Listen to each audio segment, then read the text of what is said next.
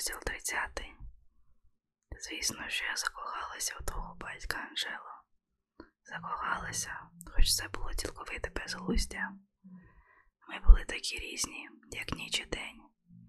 Але може якраз у такому місці, у глибокій ущелині, що пролягає між двома протилежностями, кохання проростає найкраще. Я була жінкою, яка все життя прожила серед комфорту і привілеїв, і мені завжди щастило пургати в цьому світі. У найкривавіше століття в історії людства я ні трохи не постраждала, якщо не враховувати дрібних клопотів, які накликала на свою голову через власну необережність. Щаслива та людина, чиї проблеми справа тільки її рук. Я працювала зранку до вечора, це правда, але ж так працювала більшість людей, а моя робота шити гарні сукенки для гарних дівчат давалася мені відносно легко. Крім того, я була вільнодумною, розкутою шанувальницею чуттєвих розваг, і пошук тілесних насолод був однією з рушійних сил у моєму житті. А тоді з'явився Френк. Він був такий тяжкий, я маю на увазі тяжкий за своєю натурою. Життя його із самого малку було нелегке. Він нічого не робив просто так, необдумано чи легковажно. Френк народився у бідній родині мігрантів. Він не міг дозволити собі помилок. Він був ревним католиком, поліцейським і ветераном, який пройшов зради своєї батьківщини через пекло. У його темпераменті не було ні краплі чуттєвості. Так він терпіти не міг, щоб до нього торкалися, але річ не тільки в цьому. Його взагалі не тягнуло до насолод. Він носив тільки практичний одяг, їв, аби лиш наситити тіло, ні з ким не спілкувався, не розважався, жодного разу не був у театрі, не пив, не танцював, не курив, ніколи ні з ким не бився, був ощадливим та відповідальним, не жартував, нікого не дразнив, не блазнював, завжди казав лише правду. І, звісно, він був одружений, вірний своїй дружині чоловік, який мав чарівну доньку, котру назвав на честь Божих янголів. Ну як у нормальному раціональному світі могло статися так, що такий серйозний чоловік, як Френ Греко, перетнувся з такою вертихвісткою, як я, що звело нас разом. Нас нічого не поєднувало, хіба те, що ми обоє знали мого брата Волтера, який лякав і принижував нас обох. Ну і ще та дуже сумна історія, єдина спільна, що в нас була. Далекого 1941 року ми провели разом один жахливий день, день, який завдав нам сорому і душевних шрамів. Як так сталося, що через той день, 20 років по тому, ми закохалися одне в одного? Не знаю. Не знаю тільки те, що ми не живемо в нормальному раціональному світі Анджело. Ось що відбувалося далі. Патрульний Френк Греко зателефонував мені за кілька днів після нашої першої зустрічі запитав, чи не хочу я з ним ще прогулятися. Дзвінок пролунав у нашому ательє досить пізно, далеко по дев'ятій вечора. Дзвінок пролунав у нашому ательє досить пізно, далеко по дев'ятій вечора. Я аж здригнулася, коли почула, як задзвонив телефон. Я щойно закінчила дещо дошивати і ще не встигла піти додому. Почувалася дуже млявою і сонною. Я планувала піти нагору, подивитися трохи телевізор разом із Марджері і Натаном, а тоді лягти спати. Спочатку я не хотіла піднімати слухавку, але врешті відповіла і почула голос Френка, який запрошував мене на прогулянку. Коли зараз? перепитала я. Ти хочеш зараз іти гуляти? Якщо ти не проти, я не можу знайти собі сьогодні місця. Я все одно збирався пройтись і подумав, що може ти захочеш скласти мені компанію. Щось у його словах заінтригувало мене і зворушило. У таку пісню годину мені постійно дзвонили різні чоловіки, але не для того, щоб запросити на прогулянку. Добре, відповіла я, чому б і ні. Я підійду через 20 хвилин, не братиму машину, прийду пішки. Тієї ночі ми дійшли аж до Іст-Рівер, через деякі квартали, які в той час, до речі, вважалися не зовсім безпечними, а потім рушили далі занедбаною набережною аж до Бруклінського моста. Тоді перейшли на другий бік. На дворі було холодно, але вітер не віяв, і ми рухалися, тому не замерзли. На небі світив молотик, і де-не-де виднілися зірки. Тієї ночі ми розповіли одне одному все про себе. Тієї ночі я дізналася, що Френк став патрульним якраз через те, що не міг сидіти на місці. Патрулювати вулиці пішки по вісім годин на день було саме тим, чого він потребував, щоб, за його словами, не вилізти з власної шкіри. Ось чому він постійно брав собі додаткові зміни і завжди погоджувався замінити колег, які просили про вихідний. Якщо йому пощастило дістати подвійну зміну, він ходив 16 годин поспіль. Тільки тоді він достатньо втомлювався і міг проспати цілу ніч аж до ранку. Щоразу, як йому пропонували підвищення в органах, він відмовлявся. Підвищення означало роботу за письмовим столом, а він би не впорався з нею. Він казав мені, патрульний це єдина професія, крім двірника, яка мені підходить. Однак ця професія зовсім не відповідала його інтелектуальним здібностям. Твій батько Анджело був дуже розумний чоловік. Не впевнена, чи ти про це знаєш, бо він був ще й дуже скромний, і при цьому ледь не геній. Так, його батьки були неписемні і не особливо про нього дбали, бо мали цілу купу дітей, але він був математиком Вундеркіндом. Малий Френк, напевно, виглядав так само, як тисяча інших дітлахів із парафії з Пресвятого серця. Діти портових робітників і мулярів, які виросли і теж стали портовими робітниками і мулярами, але він був іншим. Френк мав винятковий розум. Монахині одразу розпізнали, що він особливий. Його рідні батько з матір'ю вважали, що школа то даремна трата часу. Мовляв, нащо вчитися, якщо можна працювати, і так вірили в забобони, що коли таки відправили його до школи, накинули йому на шию в'язку часнику, щоб той проганяв злих духів. У школі Френк засяяв. Ірландські монахині, які його навчали, хай які відсторонені, строгі і налаштовані проти італійських дітей, не могли не помітити, яка в того хлопчиська розумна голова. Вони перевели його у старший клас, давали йому додаткові завдання і чудувалися, як він спритно рахує. Він у всьому був найкращий. Френка охоче прийняли до Бруклінської старшої школи. Він закінчив її невідмінно. Потім два роки студіював літакобудування в коледжі Кубер Юніон, а тоді записався в військове училище і пішов служити на флот. Навіщо то йому здався? Його цікавили літаки, він їх вивчав. Кожен би подумав, що він мріяв стати пілотом. Але Френк пішов на флот, бо йому хотілося побачити океан. Подумай тільки, Анджело, уяви собі, що ти дитя Брукліну, район майже зусобіч оточеного океаном, і ростеш із мрією той океан побачити. Френк ніколи його не бачив, принаймні не так, як треба. Френк бачив у Брукліні хіба брудні вулиці, орендовані будинки і ще запльовані пристані кварталу Редгук, де його батько працював у загоні портових вантажників. Але він плекав романтичні мрії про кораблі і героїв моряків. Тому кинув коледж і записався на флот, точно так само, як мій брат, задовго до того, як оголосили війну. Оту дурницю я впоров, сказав він мені тієї ночі. Якщо так хотілося побачити океан, треба було просто піти на коні Айленд, а я й не знав, що до нього як рукою подати. Він планував повернутися після війни в коледж, закінчити навчання і знайти хорошу роботу. Але потім їхній корабель атакували, і він мало не згорів живцем.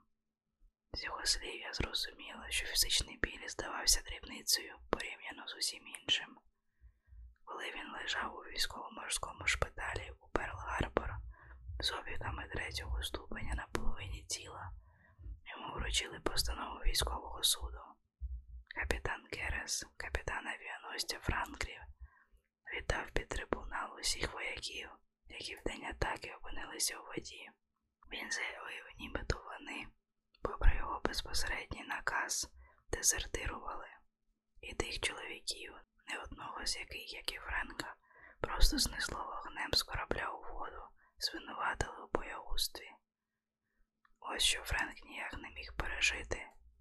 Клеймо боягуза пекло його сильніше за вогонь. І хоч керівництво флоту врешті закрило справу, розпізнавши її справжню суть, спробу некомпетентного капітана перевести увагу з численних помилок, які він накоїв того дня на невинних вояків, психологічної шкоди вже було завдано. Френк знав, що багато військових, які лишилися під час нападу на палубі корабля, все одно вважали тих, хто опинився у воді дезертирами. Іншим воякам, які вижили, вручили медалі за мужність, загиблих оголосили героями. А от хлопці, які впали у воду, вилетівши за борт, охоплені полум'ям, обізвали боягузами. Зором допікав йому все життя. Після війни він повернувся додому у Бруклін, але через поранення і травму той час такий стан називали нервово-психічною патологією, і ніяк його не лікували. Життя його повністю змінилося. Про те, щоб повернутися в коледж, не могло бути й мови. Він більше не міг сидіти в аудиторіях. Френк спробував закінчити навчання, але йому цілий час доводилося вибігати на двір і глибоко дихати. Я не можу бути в приміщенні, де багато людей, пояснив він. Та й навіть якби він здобув диплом, яку проводу міг знайти. У конторі він не міг працювати, наради він би не висадів. Він ледве витримував до кінця розмову телефоном, бо груди розривало від хвилювання і страху. Ну як я зі своїм легким, комфортним життям могла зрозуміти такий біль? Ніяк. Та де я могла слухати? Я розповідаю тобі все це, Анджело, бо обіцяла собі, що все розповім. А ще через те, що я майже впевнена в тому, що Френк ніколи тобі про це не розказував. Твій батько пишався тобою і любив тебе, але він не хотів, щоб ти знала подробиці його життя. Він соромився того, що його шкільні успіхи не привели ні до чого більшого. Йому було ніяково працювати за фахом, який геть не відповідав його розумовим здібностям. Він страшенно шкодував, що так і не закінчив коледж, а його психологічний стан постійно ставив його у незручне становище. Він ненавидів себе за те, що не міг сидіти на місці, проспати цілу ніч до ранку, дозволити, аби його торкалися чи мати нормальну роботу. Він приховував усе це від тебе, бо хотів, щоб ти вибудувала власне життя, не затьмарене його гнітючою історією. Він сприймав тебе як чисте, незаплямоване створіння і вважав за краще триматися трохи осторонь, щоб на тебе не падала його тінь. Принаймні так він мені казав, а я не маю причин йому не вірити. Він не хотів, щоб ти пізнала його Анджело, бо йому не хотілося, щоб його життя зашкодило твоєму життю. Я часто намагалася уявити, як воно, мати батька, який так сильно любив тебе, при цьому навмисно тримався подалі від твого щоденного життя. Коли я запитала його, чи тобі хочеться від нього більше уваги, він сказав, що, мабуть, так хочеться, але він не хотів занадто зближуватися з тобою, аби не псувати тобі життя. Він мав себе за того, хто тільки все псує. Принаймні так він мені казав. Він вважав, що буде краще, якщо про тебе піклуватиметься твоя мати. Наразі я не згадувала про твою матір Анджело. Хочу відразу сказати, що тут не йдеться про неповагу навпаки. Я не знаю, як маю говорити про твою маму чи про шлюб твоїх батьків, і тому обережно добратиму слова, щоб тебе не образити. При цьому я постараюся нічого не пропустити. Ти заслуговуєш щонайменше на те, аби знати все, що знаю я. Почну з того, що я ніколи не бачила твоєї матері, навіть на фото, Тому знаю про неї тільки те, що розповідав мені Френк. Я вірю, що його розповіді про неї правдиві, бо він сам завжди був правдивий. Утім, правдиво не конче означає достовірно. Я можу тільки припускати, що вона була такою, як усі ми, складною особистістю, яку неможливо описати на основі вражень одного чоловіка. Цілком можливо, що ти знаєш зовсім іншу жінку, ніж та, про яку розповідав мені твій батько. Ось що я хочу тобі сказати. У такому разі не ображайся, якщо моя історія суперечитиме твоїй. Я все одно тобі її розповім. Від Френка я дізналася, що його дружину звати Розелла, що вона мешкала в його кварталі і що її батьки, теж мігранти із Сицилії, тримали продуктову крамничку на вулиці, де виріс Френк. Тобто сім'я Розели мала вищий статус, ніж родина Френка, батьки були робітниками. Я знаю, що коли Френк ходив у восьмий клас, він почав працювати в батьків Розели посильним. Йому завжди подобались твої дідусі з бабусею. Він ними захоплювався. Вони були лагідніші і культурніші, ніж його родичі. Якраз у цій крамничці він і познайомився з твоєю мамою. Вона була на три роки молодша за нього, працьовита, серйозна. Вони одружилися, коли йому було 20, а їй 17. Коли я запитала Френка, чи вони з Розелою кохали одне одного, коли вирішили одружитися, він сказав: усі в нашому районі народжувалися в одному кварталі, виростали в одному кварталі і одружувалися з кимось із того самого кварталу. Я зробив так, як всі. Вона була гарною дівчиною, і мені подобалася її сім'я. Але чи ти її кохав? перепитала я. Вона була з тих дівчат, з якими одружуються. Я їй довіряв, знав, що вона буде добре дбати про нашу сім'ю. За коханням чи за іншими витребеньками ми не гналися. Вони побралися відразу після нападу на Перл Гарбор, як і багато інших пар, із тих же причин, що й усі інші. А тоді, 1942 року, якого ж ще народилася ти, Анджело. Я знаю, що в останні роки війни Френк не міг надовго відлучатися, тому він досить довго не бачив вас із Розеллою. Флот не міг так просто відправляти хлопців з півдня Тихого океану аж до Брукліну, тож багато вояків роками не бачилися з рідними. Три різдва поспіль Френк зустрів на авіаносці. Він писав листи додому, проте Розела мало коли на них відповідала. Вона не закінчила школи і соромилася свого почерку та граматичних помилок. А що Френкові родичі теж були практично неписемні, то на авіаносці він був одним із моряків, які не отримували листів. Тобі було прикро, що ніхто з домашніх тобі не писав? запитала я його. Я ні на кого не ображався, відповів він. Мої були не з тих, що пишуть листи, хоч Розела мені й не писала. Я все одно знав, що вона не зраджує мене і піклується про Анжелу.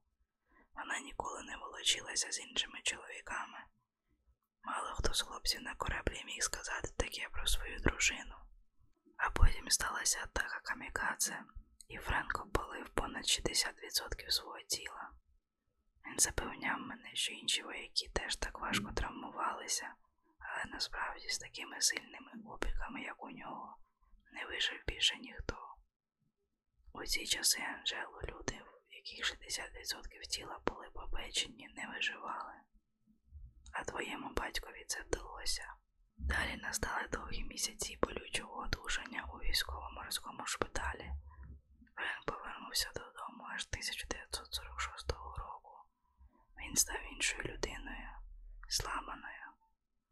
Тобі вже виповнилося чотири, і ти знала свого тата хіба з фотографії. Він розповідав мені, що коли знову побачив тебе за кілька років, ти була така гарна, весела і добра, що він повірити не міг, що ти його донька.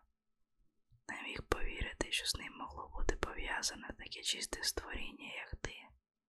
Щоправда, ти його трохи боялася, але не так сильно, як він тебе. Його дружина теж стала йому чужою. За роки, поки Френка не було, Розела перетворилася з гарної юної дівчини на матрону, гладку і поважну, завжди вбрану в чорне. Вона була з тих жінок, які щоранку ходять на літургію і цілий день моляться своїм святим. Їй хотілося ще дітей, але це було неможливо, бо Френк не терпів, коли його торкалися. Тієї ночі, коли ми дійшли аж до Брукліну, Френк розповів мені. Після війни я почав спати на розкладачці в сараї за хатою, облаштував собі там кімнату, поставив грубку. Я вже роками там ночую, так ліпше. Нікому не заважаю, коли приходжу чи йду не тоді, як всі люди. Деколи зриваюсь посеред ночі від крику, ну всяке таке.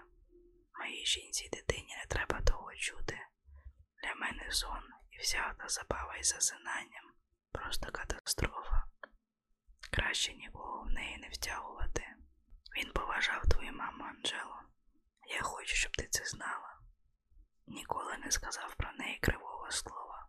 Навпаки, він цілковито підтримував те, як вона тебе виховувала, і загублювався її стійкістю перед численними розчаруваннями в її житті. Вони ніколи не гризлися, не хапали одне одного за горло. Однак після війни майже перестали розмовляти, говорили хіба про те, що стосувалося родинних справ. Він покладався на її думку в усьому і без жодного заперечення віддавав їй свою платню. Вона перебрала на себе батьківську крамничку і успадкувала будівлю, в якій там містилася. Казав, що їй добре вдавалося вести свою справу. Він радів, що ти, Анджело, виросла в тій крамничці, щебечучи всіма. Зірочка нашого кварталу, так він тебе називав. Він завжди спостерігав за тобою. Чи нема якихось знак, що ти перетворишся на чудного відлюдька, яким він себе вважав? Але ти здавалася звичайною товариською дівчинкою. Словом, Френк повністю довіряв твоїй мамі у всьому, що стосувалося тебе.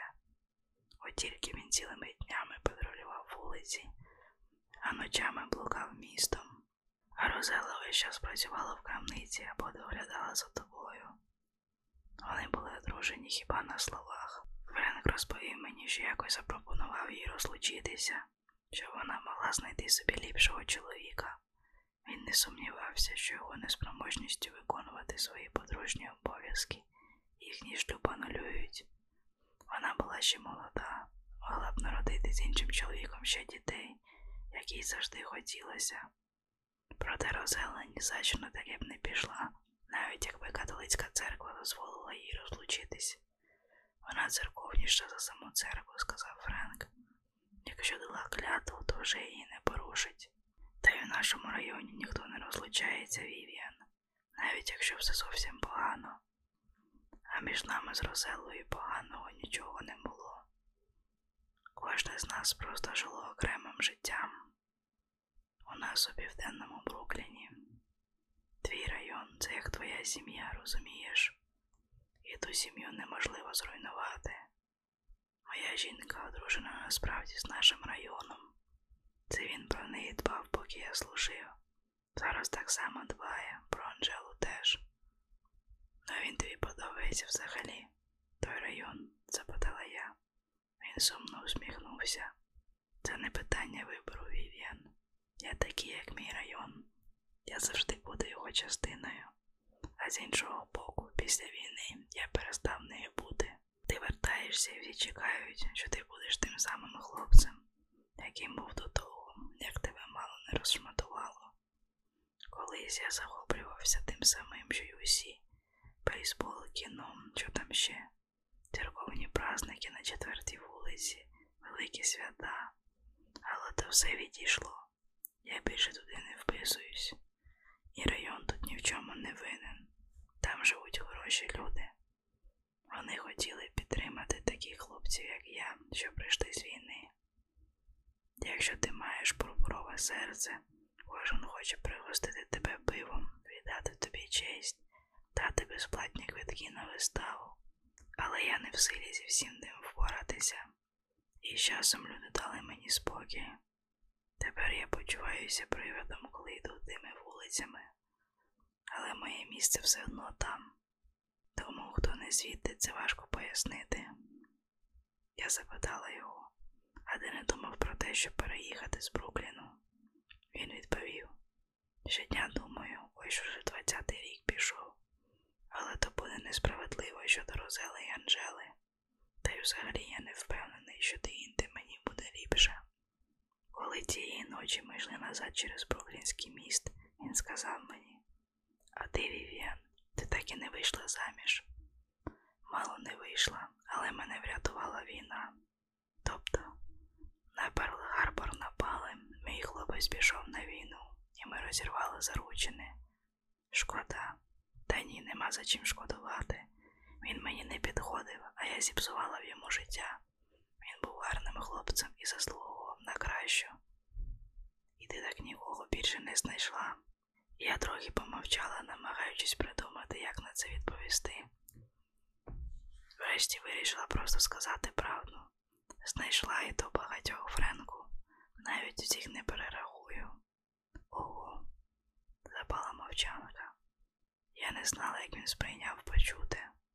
У такий момент інша жінка стрималась би нічого більше не казала але в мені засіло щось уперте і спонукало мене пояснити все ясніше.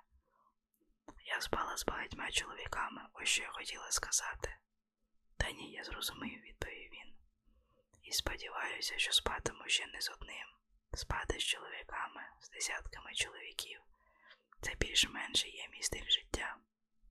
Ясно, сказав він. Розумію. Він не виглядав збентеженим, просто замисленим. А от я розхвилювалася, розповівши правду про себе, і чомусь ніяк не могла перестати про це говорити. Мені просто хотілося тобі це сказати, мовила я, аби ти знав, що я за жінка. Якщо ми потоваришуємо, я не хочу, щоб ти мене засуджував, бо якщо ця частина мого життя буде проблемою, він раптом зупинився. Чому б я мав тебе засуджувати? Ну, бо подумай, що за цим стоїть, Френку. Згадай, як ми познайомилися. Ага, сказав він, он воно що. Можеш цим не перейматися. Добре. Я не з таких Вів'ян і ніколи таким не був. Дякую. Я просто хотіла бути чесною з тобою. Дякую за твій вияв чесності, мовив він.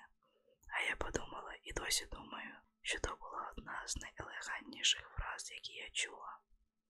Я застара, щоб маскуватися Френку, і застара, щоб той змушував мене соромитись самої себе. Розумієш? Розумію. Але все одно цікаво, що ти про це думаєш, запитала я.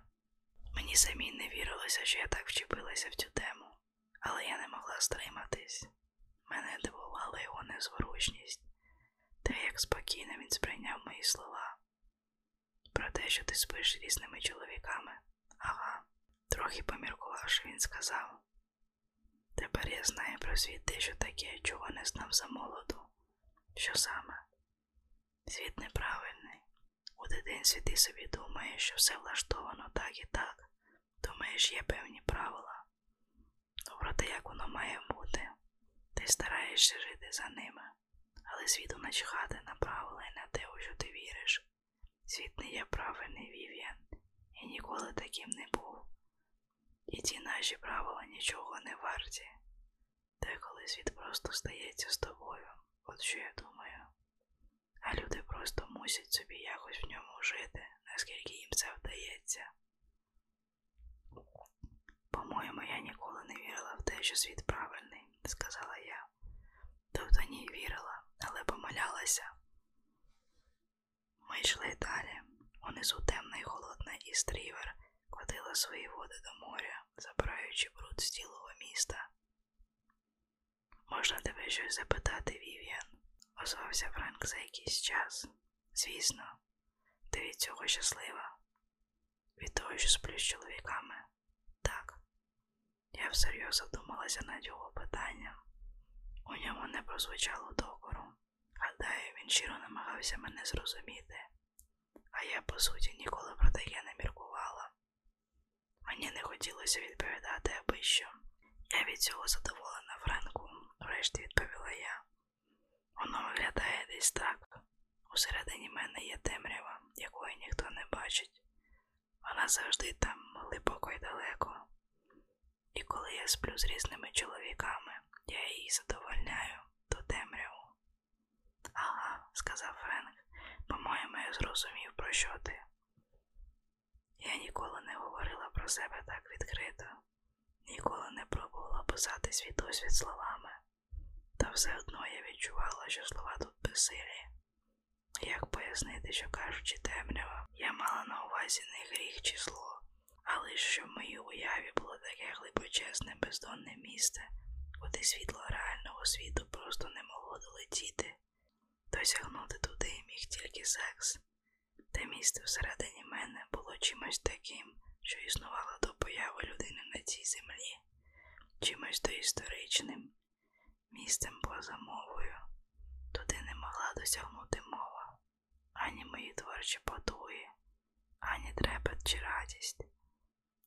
До цієї схованої частини можна було дістатися тільки під час сексуального акту. І коли чоловік досягав того найтемнішого, потаємного місця всередині мене, я почувалася так, наче опинилася на самому початку себе. Найцікавіше, що саме в тому темному місці забуття я почувалася найчистішою і найправдивішою. Ну, а стосовно щастя, продовжувала я, ти питав мене, чи я від того щаслива. Не думаю, мене ощасливлює інше, моя робота, друзі і родина, яку я створила, Нью-Йорк, коли я йду отак з тобою через міст, а коли я сплю з чоловіками Френку, я почуваюся задоволеною. І з часом я зрозуміла, що потребую такого задоволення, інакше стане нещасною. Я не кажу, що це правильно.